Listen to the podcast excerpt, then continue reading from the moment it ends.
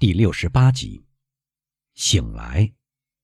戴弗朗兹苏醒过来，外界事物似乎成了他的梦的第二部分。他自以为躺在坟墓里，一缕阳光仿佛是一道怜悯的目光，勉强射了进来。他伸出手触到石头，他坐了起来。他裹着泥斗篷，睡在一张由非常柔软和芬芳的。干枯的欧石楠铺成的床上，所有幻觉都消失了，仿佛那只塑像只是在他做梦时才从坟墓里出来的幽灵，在他醒来时，他们都逃走了。他朝日光射进来的那个地方走了几步，在梦幻的激动亢奋以后，接着来的是现实的平静。他看到自己待在一个岩洞里，便朝洞口走去，越过拱门，看到蓝天和湛蓝的大海。空气和海水在晨曦中闪闪发光，岸上水手们坐在那边聊天说笑。离开十步远，海上的小帆船被锚拉得轻悠悠地荡漾。于是，他好一会儿享受着掠过额头的。清新的和风，他倾听着拍击岸边的波浪减弱的哗哗声，波浪在岩石上留下一圈银白色的泡沫。他不思不想，沉浸在自然景物蕴含的神圣魅力中。尤其做过一个神奇的梦之后，这种感受更加强烈。随后，如此宁静、纯净。崇高的外界生活，逐渐的使他回想起梦的虚幻，往事开始回到他的记忆中。他回想起来到这个岛上，介绍给一个走私贩子的头儿一座富丽堂皇的地下宫殿，一顿山珍海修的晚餐，一池大麻精。不过。面对这阳光灿烂的现实，他觉得所有这些事已经过去了至少有一年。他做过的梦历历在目，在他的脑子里留下了深刻影响。那些幽灵用亲吻缀满他的夜空，他的想象力如今不时使其中一个幽灵坐在水手们中间，或者穿过一块岩石，或者荡漾在小帆船上。再说，他的脑袋完全没有束缚，他的身体彻底休息过了，头脑不再昏昏沉沉，恰恰相反，有一种全面的舒适感，比以往更能吸收空气和阳光。于是，他兴冲冲地走进他的水手，他们一看到他便站起身来。船老大走近他，辛伯德老爷，他对弗朗兹说。让我们转告他对陛下的致意，还让我们向阁下表达他不辞而别的歉意。但他希望，一旦您知道有件十分紧迫的事，把他叫到马拉加以后，您能够原谅他。啊，亲爱的盖诺塔，弗朗兹说：“这一切都实有其事吗？有一个人在这个岛上款待过我，对我表达了全权圣意。”而在我睡着时走掉了吗？千真万确。您看，他的游艇已经驶远了，扯满了帆。如果您愿意拿起望远镜，多半能看到您的东道主待在他的船员中间。一边说着，盖塔诺一边朝一艘小帆船那个方向伸出手臂。小帆船正扬帆驶向科西嘉岛的南端。弗朗兹拿出望远镜，校正距离，对准指点的那个方向。盖塔诺没有搞错，那个神秘的外国人站在船尾，正对着这边，也像他一样，手里拿着一架望远镜。一点不错，这个外国人穿着昨夜接待客人时那套衣服，挥舞手帕告别。弗朗兹也掏出手帕，像对方那样。挥舞致意。顷刻间，一片烟云呈现在船尾，轻悠悠的离开，慢慢的升到空中，然后一下微弱的炮声传到弗朗兹的耳朵里。哈，您听，盖塔诺说，他在向您告别呢。年轻人拿起他的短枪，朝空中放了一枪，不过并没希望枪声能越过游艇与小岛的距离。阁下有什么吩咐？盖塔诺问。您先给我点燃一个火把。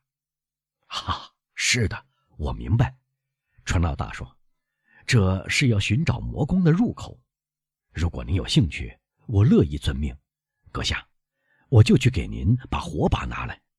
我呀，我也有过您这种袭上身来的念头，这种心血来潮，我有过三四次，但都放弃了。”交完你，他添上一句：“去点燃一个火把，交给阁下。”交完你遵命服从。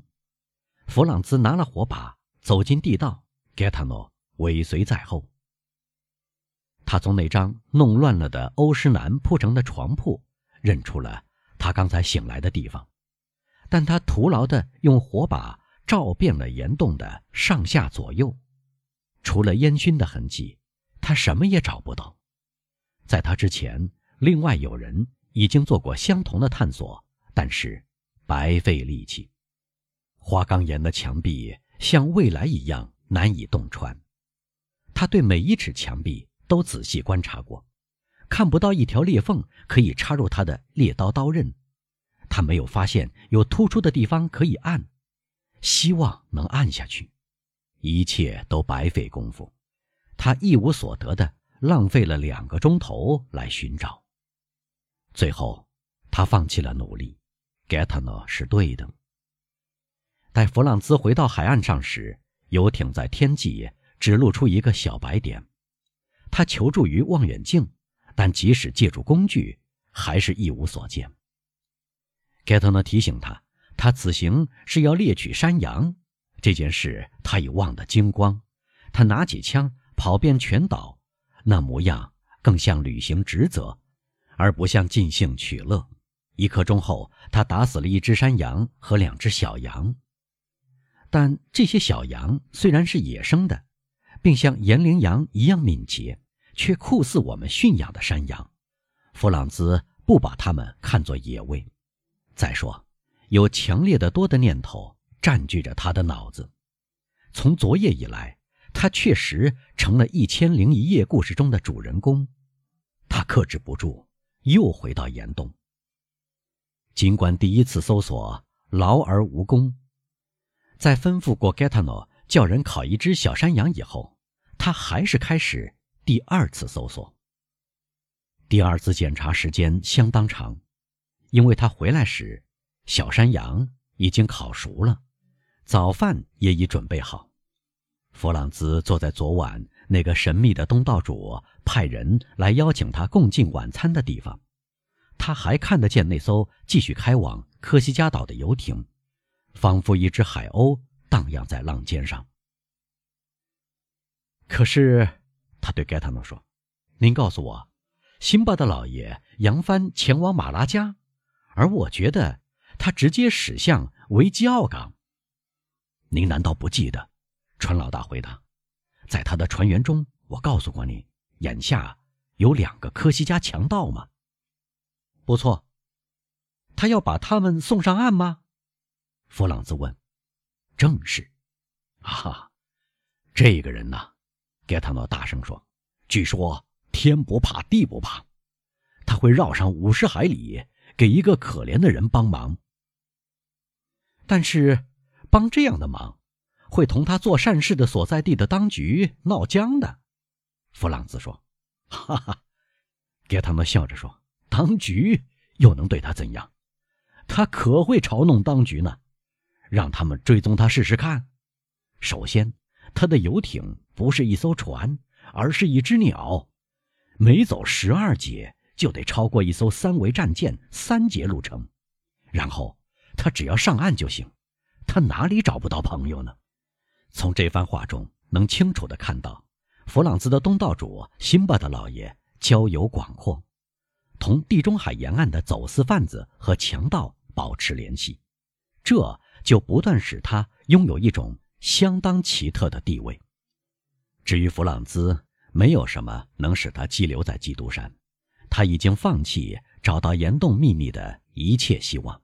于是他匆匆地吃早饭，一面吩咐水手们，等他一吃完饭，就把小帆船准备好。半个小时后，他上了船，他向游艇瞥了最后一眼，游艇即将消失在维基奥港湾里。他发出起航的讯号。正当小帆船启动时，游艇没了踪影。随之，昨夜最后一点痕迹烟消云散了。晚餐，辛巴的大麻精塑像，对弗朗兹来说，一切开始消失在同一个梦中。